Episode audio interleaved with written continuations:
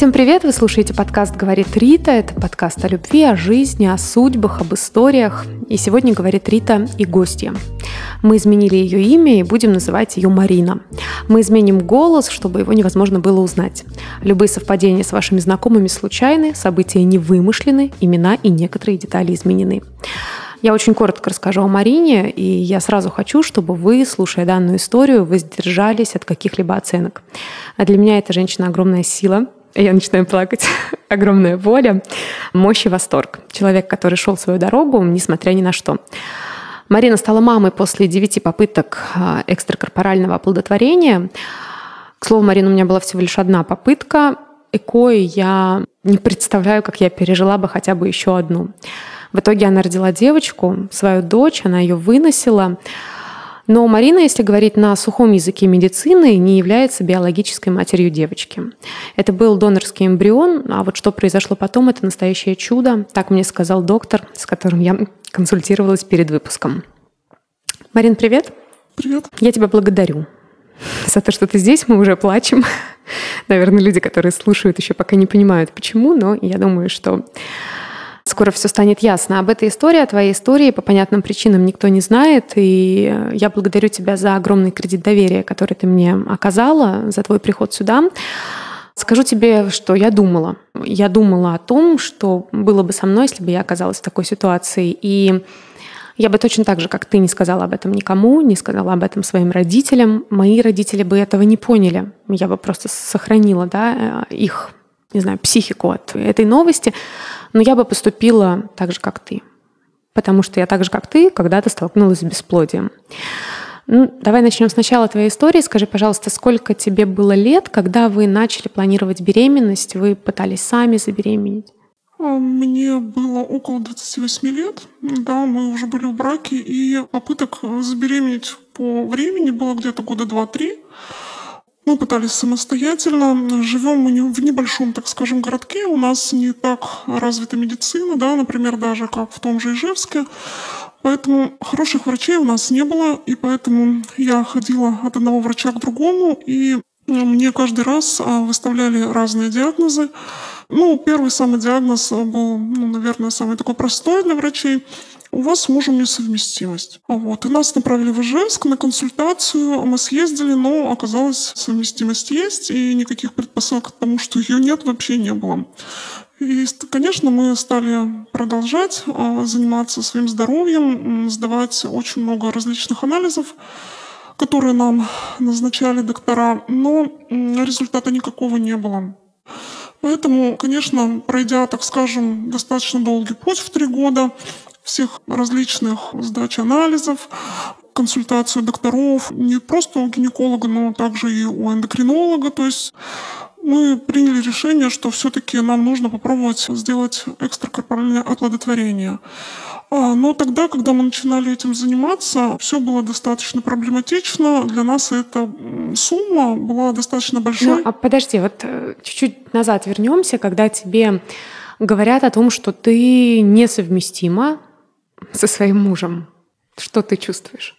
Ну, я, если честно, даже э, как-то не придала этому значения, потому что у меня не было ощущений, что это действительно правда. То есть бывает же такое, да, что тебе говорят, но ты в это не веришь. И у меня, ну, даже до момента сдачи вот этого анализа, там сдается определенный анализ, я не верила в то, что это вообще возможно.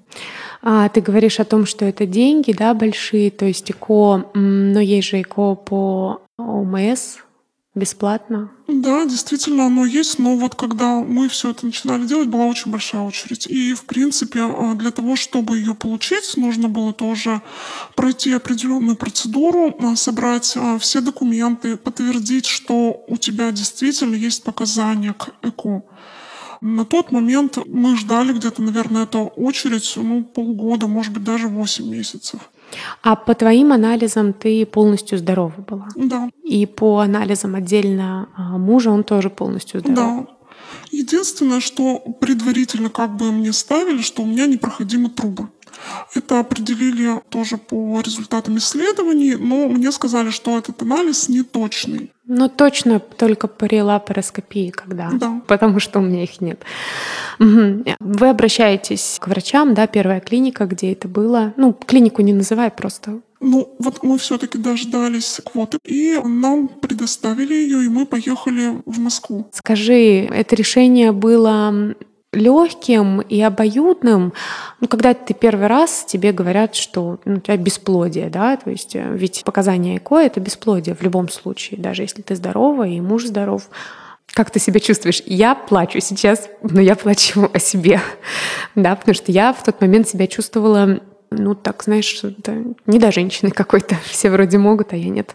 Ну да, наверное, тоже у меня были такие же ощущения, потому что еще когда вокруг много подруг, которые просто выходят замуж, и у них наступает беременность, когда кто-то рожает уже второго ребенка, ну, даже, возможно, ну, не планируя, так скажем, это, да, а ты идешь, идешь, и у тебя на пути все время какие-то преграды.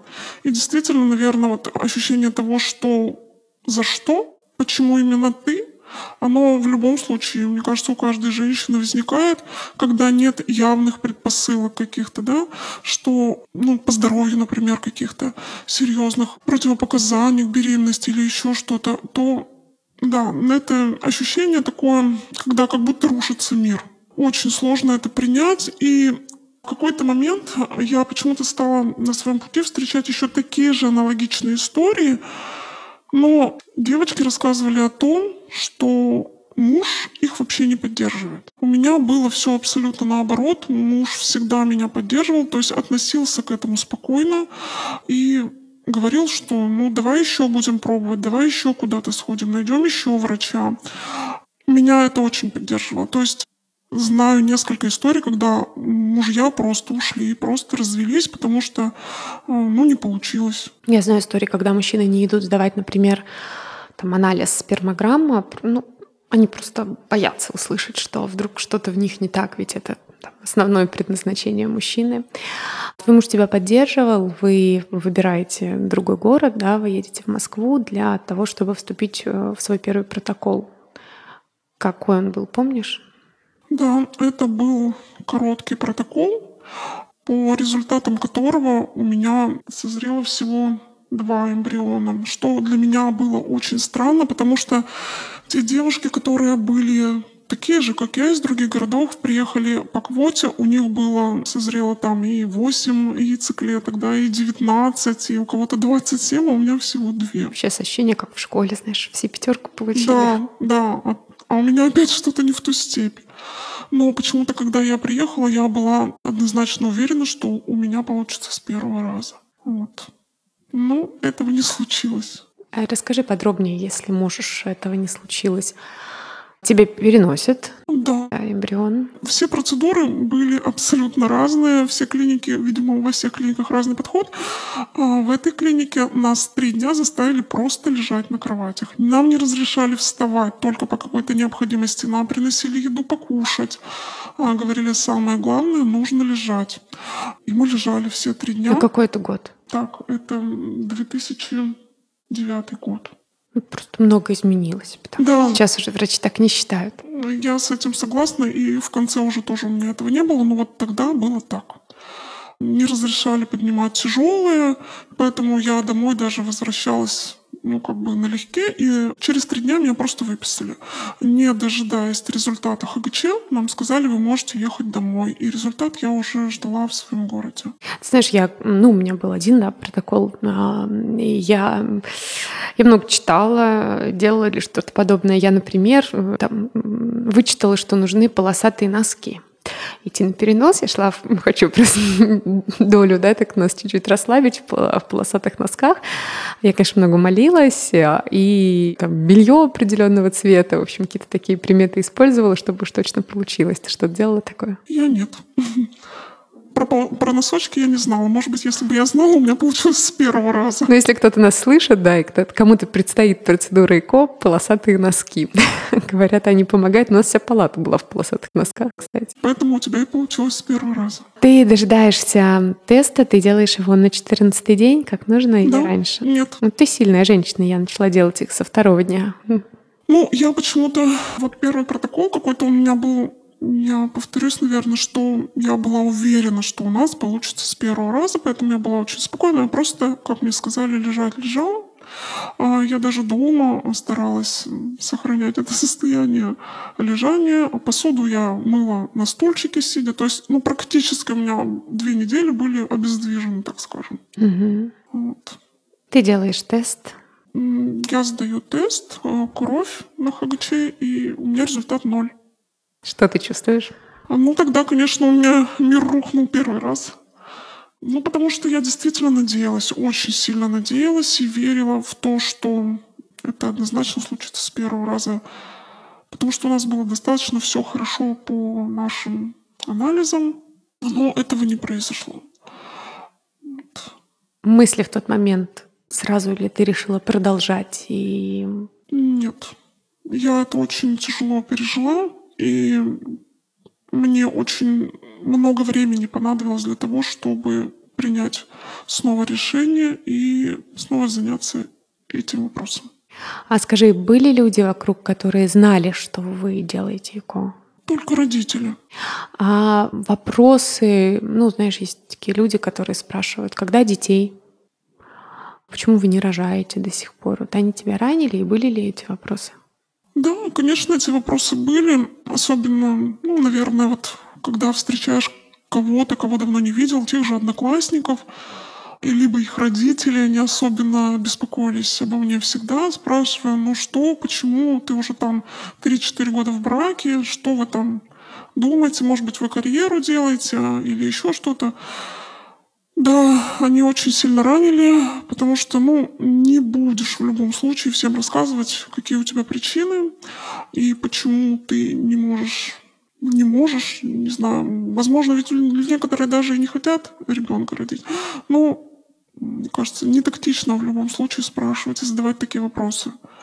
Я просто хочу сейчас, чтобы люди, которые когда-то там задавали, да, такой вопрос или думали о нем, может быть, перестали это делать, может быть.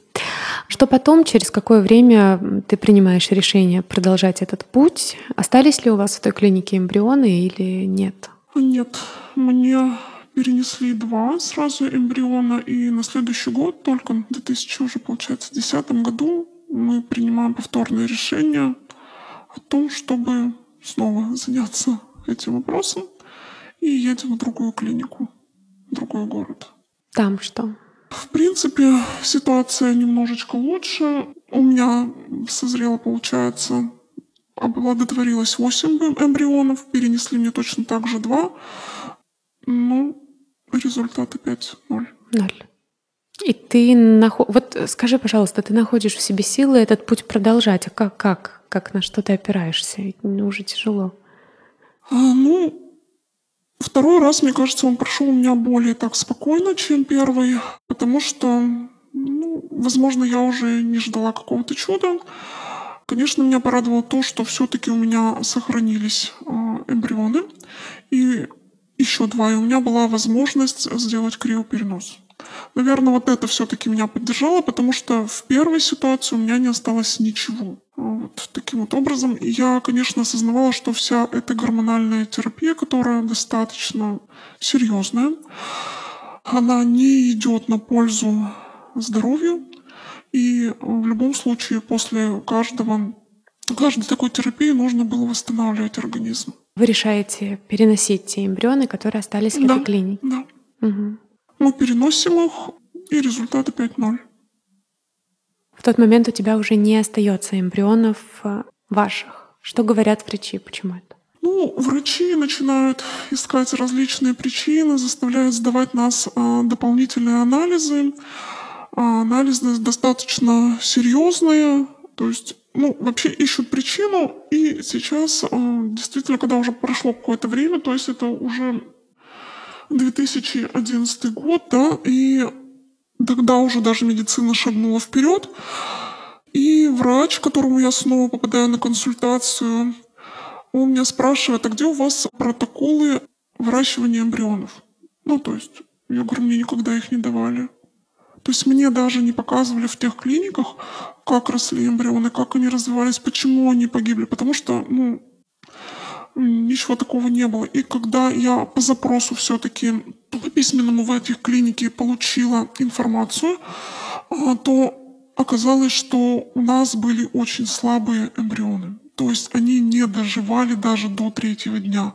А нам всегда перенос делали на третий день. В принципе, по стандартам перенос делается на пятый день, да.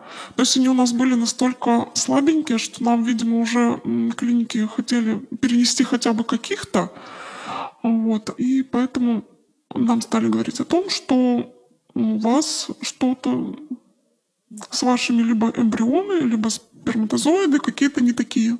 Хотя по результатам анализов, например, спермограмма мужа, она была идеальная, и все говорили, что он может ну, стать донором, например, да. Вот. Конечно, анализ яйцеклетки как таковой его не берут. А раз его не берут, стали говорить, что у вас наверняка слабая яйцеклетка. На вопрос о том, как можно это исправить, врачи говорили никак, это физиологические особенности ваши, укрепить организм и, соответственно, укрепить яйцеклетку никак невозможно. Ну, знаешь, есть женщины а, ищут разные методы, я не знаю, там ставят пиявки, парят ноги, еще какие-то нетрадиционные медицины. Ты не обращалась в эту сторону? Нет, я обращалась. Очень даже обращалась, потому что в таком, в, я считаю, что на войне все средства хороши, а в данном случае уже нужно было предпринимать какие-то решительные действия. А я делала и пиявки, и ездила к святым местам, а ездила в Иерусалим, к храму гроба Господня. То есть очень много всего. Бабки-знахарки, в какой деревне бы я не узнала, я туда ездила.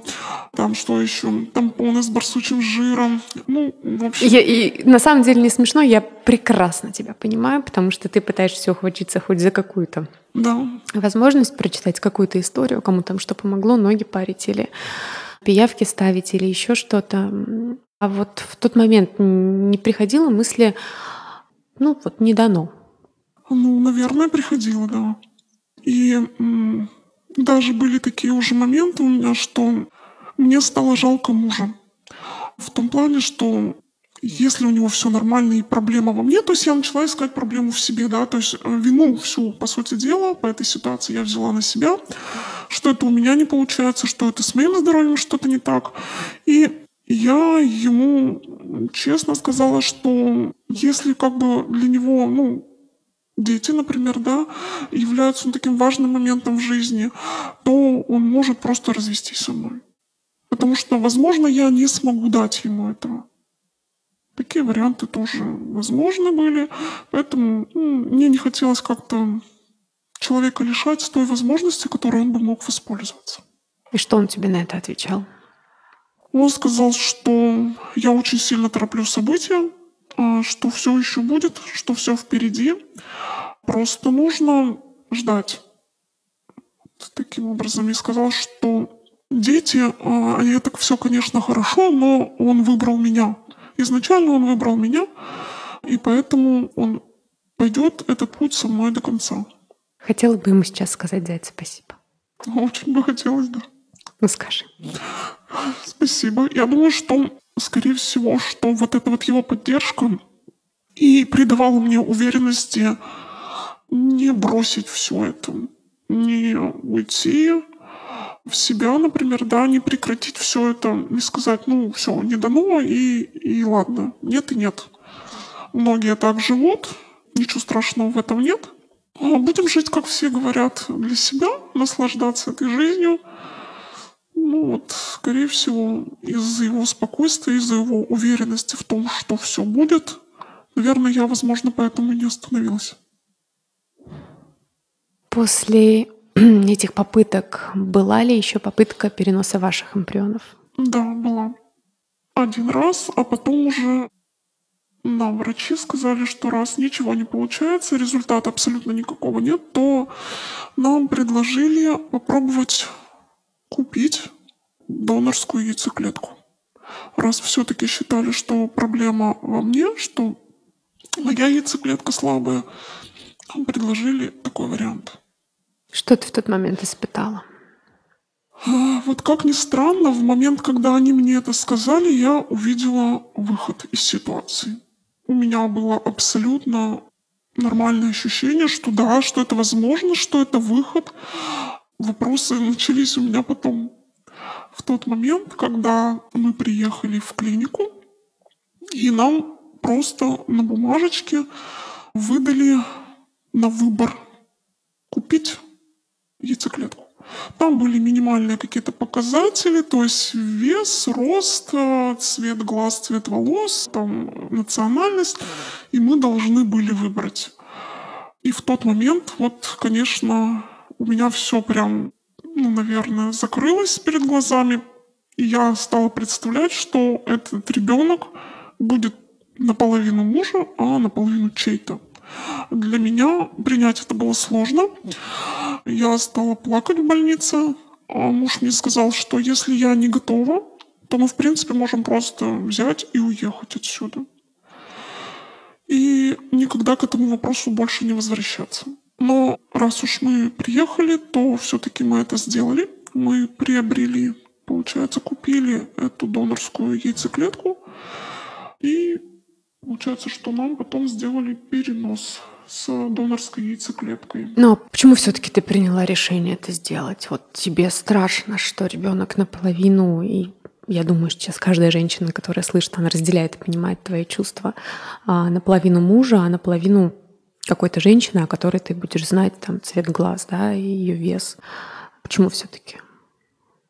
Ну, потому что решение уже мной было принято изначально, что я все равно хочу, чтобы у нас были дети.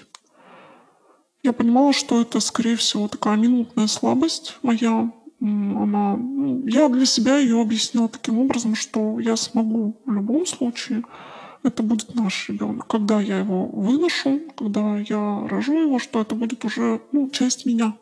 Наверное, сам момент выбора был очень сложный, потому что а, возможно, подход сам, да, то есть мы сидим в коридоре в клинике, нам просто дали листочек, нам никто не подходил, нам ничего не объясняли, никакого не было, так скажем, корректного общения. У меня было такое чувство, что мы вот как брошенные какие-то приехали сюда, нам что-то надо, нам что-то продали, и мы уехали. Вот так вот. Ну, как-то вот, как будто мы выбираем что-то такое да, на рынке. Да. Простое. Возможно, если бы это был отдельный кабинет, да, врач бы нам все объяснил еще раз, как-то ну, в спокойной обстановке поговорил бы.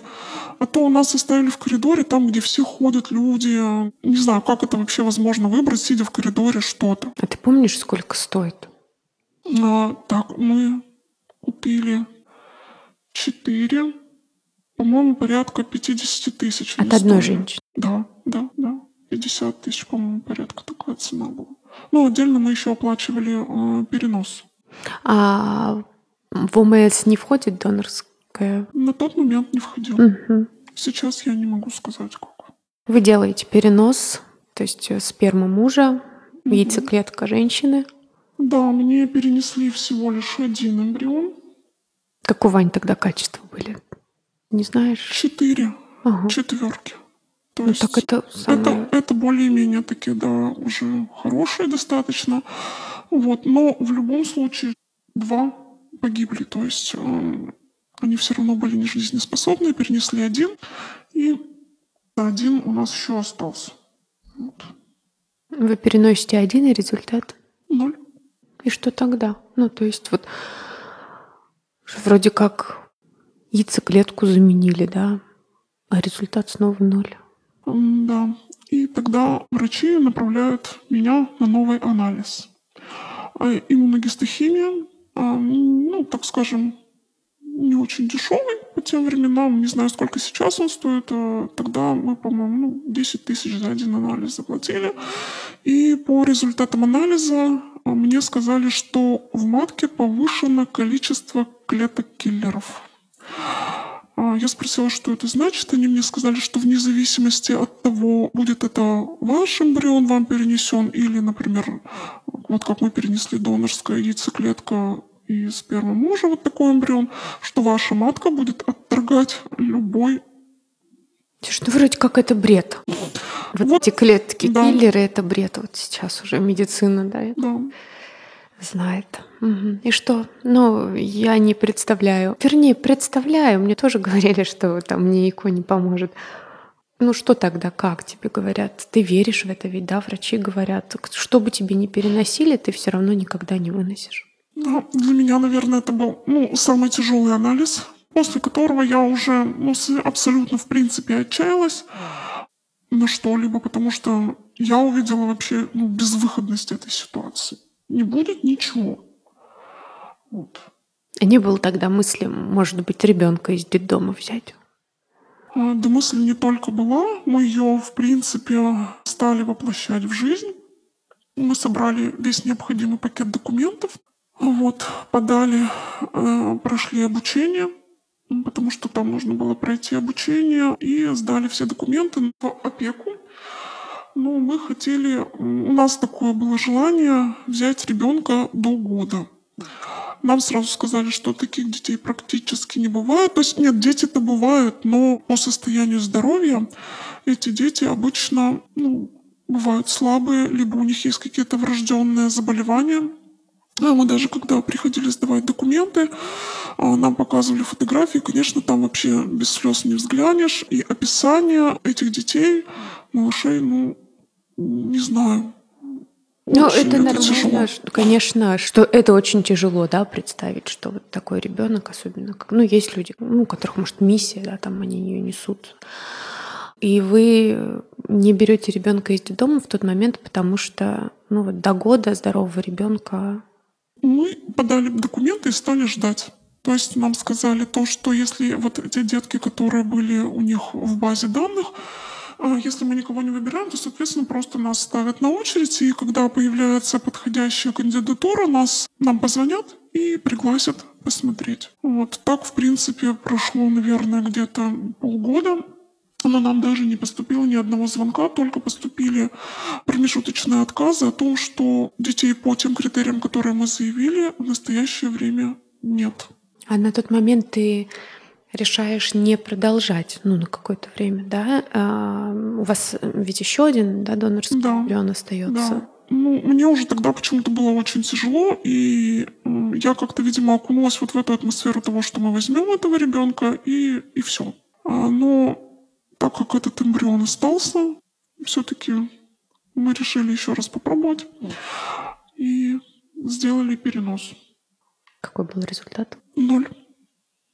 Mm. Больше нет эмбрионов? Больше нет. Больше нет эмбрионов, нет подходящих малышей, которых бы нам предложили. Клетки киллеры, которые все убивают, живут во мне и процветают. А вот таким вот образом. Ну, мы объехали уже, конечно, очень много различных клиник. И пока ждем, я сказала мужу, что давай попробуем последний раз. Ну, последний раз в каком плане? Мы съездили на консультацию в ту клинику, в которую почему-то несколько раз не могли попасть. А, мы записывались в эту клинику, но, например, я заболела, второй раз записались, муж заболел. И когда мы записались третий раз, мы приехали на консультацию в эту клинику, а, привезли все свои анализы. А, врачи, конечно, там очень долго, так скажем, ну не смеялись над тем, что мы ждали, да, но удивлялись, что только мы не сдали. Каких только анализов мы не сдали, которых не нужно было сдавать абсолютно. Но посмотрели они все еще раз, и вот эти все эмбрионы, как они росли, как они развивались конкретно наши уже, да, а, что они у нас действительно слабые. Они нам предложили вариант взять полностью, попробовать донорский эмбрион. А почему? Вот сперма мужа, она же жизнеспособная. Жизнеспособная, но если качество эмбрионов, как бы вот у нас один раз только был хороший эмбрион, все остальные были только доживающие до третьего дня. Потом они просто погибали. Они все были с э, критерием 3, с оценкой 3. Смотри, если для тебя в тот момент это, в принципе, уже ну, сценарий, да, такой, который ты в голове прокрутила, это биологически не твой ребенок, то для мужа это ново. Но до этого использовалось его, его материал, как он к этому отнесся, что мы возьмем полностью эмбрион донорский. Я думаю, что вот тот момент, что мы как раз а, перед этой поездкой, да, ну, за полгода начали уже заниматься направлением усыновления, возможно, вот этот момент его тоже настроил, так скажем, на то, что вот он был как будто бы готов. То есть у него даже не было ни капли сомнения, он сказал, да, конечно, давай попробуем. То есть тут вариант либо взять ребенка из детского дома, либо купить донорский эмбрион, но в принципе мы расценили это как одно и то же. Вы никому не говорили о том, что так? Нет. Твои родители знали, что вы ездите делать ЭКО, да, и, но не знали, что это эмбрионы донорские. Да.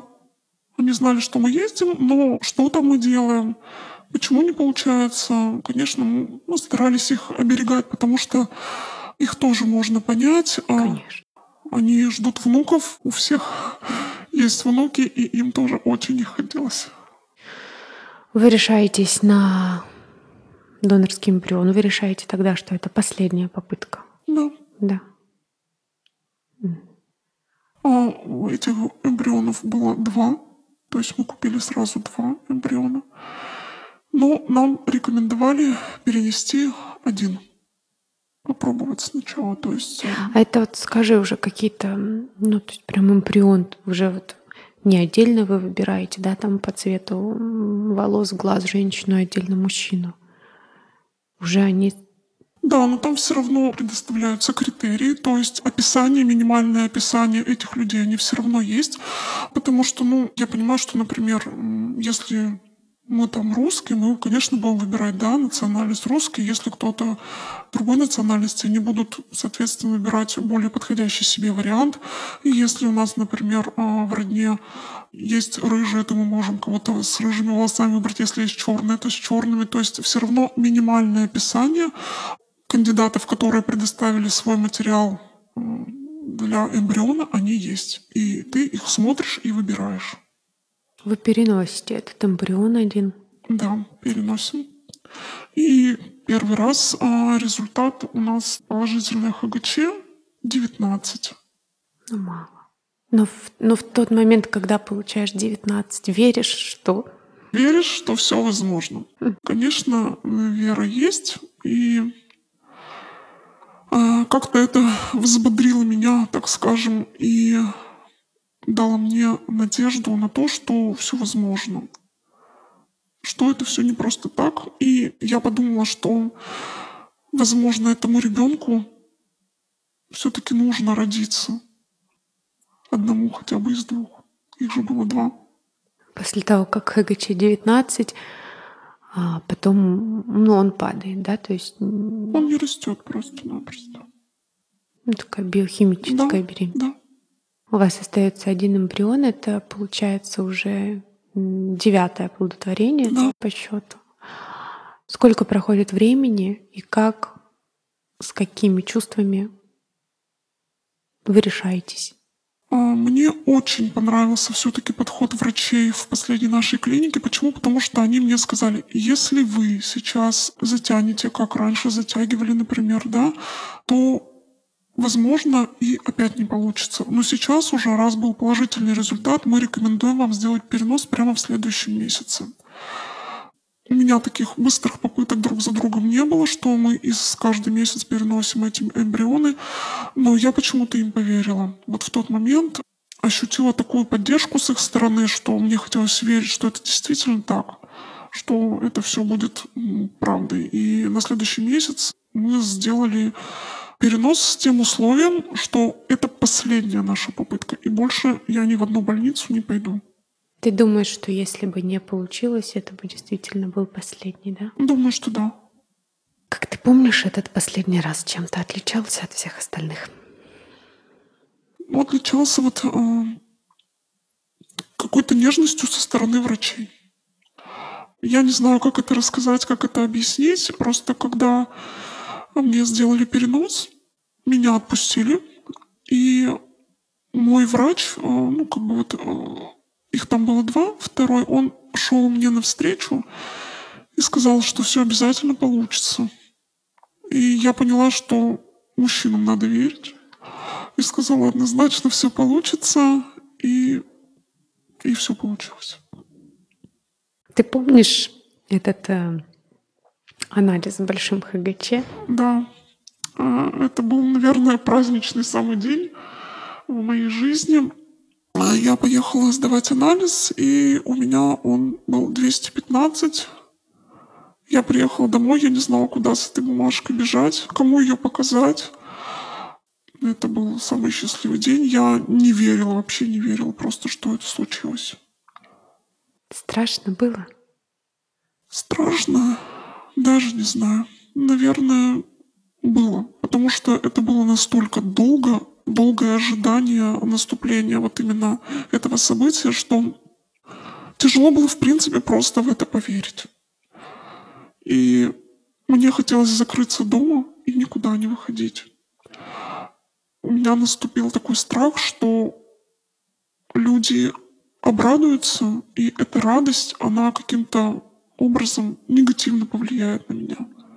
Я не хотела никому рассказывать, мне не хотелось ни с кем этой новостью делиться. У меня вот, говорю, что было такое состояние быть дома, э, выносить этого ребенка, родить, и, и чтобы никто не знал. Ну, конечно. Такое долгожданное хочется беречь и оберегать со всех сторон. А ты боялась тогда, что кто-то узнает? Не про беременность, а про то, что это донорский эмбрион. Нет, потому что никто бы не мог узнать об этом. Там врачи, когда они делали какие-то обследования, я уже не помню, но вроде как спрашивают, да, каких-то там, как беременность. Ты говорила просто ЭКО и да, все, да? Да, да. Я говорила просто ЭКО.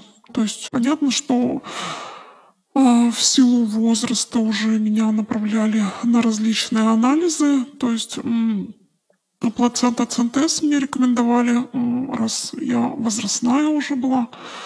Я отказалась от этой процедуры, потому что понимала, что в принципе эмбрион качественный, что он проверенный, и возраст биологических родителей, они очень молодые. Тебе сколько было лет? 39. А биологическим родителям? 25 и 27. Ну да. А скажи, а не было какого-то страха, ну я не знаю, вдруг родится человек с другим цветом кожи? Ну, ну кстати, нет. Такого не было. Что-нибудь в лаборатории? Нет, вообще не было такого. Ты полноценно чувствовала себя беременной без всяческих страхов? Ну, по поводу ребенка у меня вообще не было никаких страхов. Я понимала, что почему-то вот я для себя так решила, что раз это в клинике, значит, это все будет сто процентов качественно. То есть у меня не было никаких сомнений. Ты рожаешь этого ребенка, и ну, ты его выносила. У тебя, ну, наверняка сильные материнские чувства, да, сразу, ну, в любом случае. Но ты же его выносила, ты его родила, а вот у твоего супруга, получается, что он в этом не участвовал, ну, в биологическом плане, как он? Вы говорили об этом когда-то или нет? Мы об этом не говорили, но, э, возможно, я себе это объясняла тем, что первое время он просто подходил, смотрел и отходил. Он не брал. О, так делают многие мужчины. Но я же об этом не знала, и поэтому мне казалось это странным. Я думала, что он должен брать, купать, нянчить, возить, катать. Нет, дело не в эмбрионе, не в донорском, не переживай. Хорошо, значит, все нормально было. Вы когда-то с ним обсуждали, например, говорить ли об этом родителям, бабушкам, дедушкам? Нет, потому что мы сразу приняли решение, что об этом никто не будет знать. Повторно этот вопрос мы не обсуждали уже. А, как вы назвали девочку? Ника. Почему так? Потому что это наша победа. Так переводится. Да, да? это наша победа. Ну, за столько наших лет э, всех трудов, испытаний. Но она действительно достойна этого имени. Скажи, ты в нее всматривалась? Ну, похоже, не похоже. Как то только родилась. Да, наверное, такое было ощущение в любом случае, что ну, для меня это была просто просто моя дочь. Там не было никаких, что она должна быть на кого-то похожа, потому что я изначально осознавала, что это как бы, ну, ну странно об этом думать. Странно искать в ней какие-то мои черты или черты мужа или еще кого-то. А люди вокруг, они говорят, а мой как Ника на маму похожа или на папу. Нет, они наоборот говорят, на кого она у вас похожа, мы не понимаем. А, И мы говорим, что она у нас похожа на дедушку с бабушкой. И все, вопрос у всех отпадает, потому что действительно есть общие черты с родителями. И это даже как-то радует. конечно. А как им приятно, что внучка Да. похожа на них. Скажи, ну а в процессе да, жизни были ли какие-то у тебя мысли? Ну, я не знаю, есть какие-то обследования, где спрашивают о генетике, да, там какие-то есть и генетические предрасположенности каким-то. Ну, что вот какая-то ситуация такая возникнет, что, возможно, придется рассказать. Да, я думала об этом, что такой вариант возможен. Но единственное остается надеяться и верить, что такого не случится. Ну, я пока не знаю, как рассказать об этом ребенку. Если, например, даже рассказывать, то как это рассказать? И зачем? На сегодняшний день вот не вижу никакого повода. Ну вот, давай сейчас попробуем представить, просто что она тебя слышит. Что бы ты ей сказала? Я бы ей сказала, что... Что просто, наверное, она ну, была где-то далеко. То есть она была всегда наша. Но почему-то не могла к нам прийти вот таким способом, как приходят все дети. Но для того, чтобы ей родиться в нашей семье, ей понадобились большие силы. И она с этим справилась. Я думаю, что это не все так просто, что верю, что этот ребенок ну, должен был вот таким способом ну, родиться. Не все же даже с донорских эмбрионов дети рождаются, да? Вот. Я бы, наверное, как-то так попыталась объяснить, что ну, вот такой у нее путь перехода на эту землю. Если она бы нас сейчас слышала, я бы ей сказала, Ника, твоя мама с папой просто очень сильно хотели тебя и делали все для того, чтобы ты родилась. Марин, ну это чудо, ну и, наверное, еще одно чудо, нельзя говорить еще больше, потому что еще одно случилось через какое-то время после того, как а, вы родили Нику. Наверное, вы не собирались больше рожать детей, но просто ведь столько лет бесплодия они не получались, да, и, ну, наверное, это вы думали, что у вас один ребенок, да, будет? Где-то, наверное, через год после того, как родилась Ника, я очень четко ощутила, что я хочу еще одного ребенка. И я даже звонила в клинику, а, где мы покупали эмбрионы, спрашивала о том, что можно ли от этой же пары купить М, мгм, чтоб такой же эмбрион, хотя бы, да, чтобы дети были родными. И мне сказали, что да, это возможно. Но почему-то вот не сложилось. А, У меня со здоровьем начались проблемы, и вот этот а, момент, он как бы ушел на второй план. То есть я понимала, что это возможно, но как-то отпустила от себя эту мысль. И потом еще мне нужно было выйти на работу, Вот. И все как-то вот так не сложилось, как будто бы. Но я эту информацию уточняла, что да, это было возможно. Мы обсудили с мужем, он сказал, что да, давай попробуем. А Если получится, то почему нет? Хотя бы дети будут вместе действительно похожи друг на друга. То есть даже если что, они смогут как-то себе вот помочь. И что? А Мне пришлось выйти на работу, а у меня как бы была такая ситуация, что меня либо увольняют, либо я остаюсь работать с тем условием, что выхожу на работу, я вышла, и, конечно, все это вообще отодвинулось на второй план. То есть, когда как-то я очень много времени стала, видимо, уделять работе, погрузилась а, в нее настолько, что в один прекрасный день я поняла, что со мной что-то опять не так. У меня была задержка, но я в это не верила. Почему? Потому что, ну, мне врачи говорили, конечно, что вы предохраняетесь. ам, Бывают такие, ну, как бы есть такие случаи, что а, а, кто родил после ЭКО, они потом беременеют самостоятельно. Я подумала, что ну, это какая-то, какой-то обман, какая-то шутка. Ну, я, в общем-то, на это все махнула рукой. И я купила тест. А, и он оказался положительный. А, вот. Я поехала к своему врачу на УЗИ, на котором она подтвердила, что да, действительно, у меня один одно плодное яйцо. Я сказала, что этого не может быть. Она говорит, ну вот я же вас предупреждала, поэтому надо было быть аккуратнее. И как тогда, что ты думала? Ну как так вообще? Ну как-то у меня вообще очень сложно было с принятием этой ситуации в плане того, что ну, это невозможно. Что это невозможно, что э, это какое-то такое вот, не знаю, чудо расчудесное, что раз так и еще один ребенок, причем которого, в принципе, вроде как нам говорили, не должно быть, что и у меня все там яйцеклетки слабые, да, что и клетки киллеры всех там поубивают, но вот что-то никого не убили они. И у нас родился еще один малыш. Представляешь? Как ты думаешь, почему так? А, я думаю, что, скорее всего, Лично у меня был очень сильный психосоматический фактор. Я очень-очень хотела ребенка, я его получила. И когда появилась Ника, соответственно, я же стала мамой, у меня все стало хорошо. Та проблема, которую я себе как бы нарисовала, да, она у меня ушла, у меня есть ребенок, все, я такая же, как все. Я стала такая же, как все. У нас стала, ну, такая семья полноценная. И все.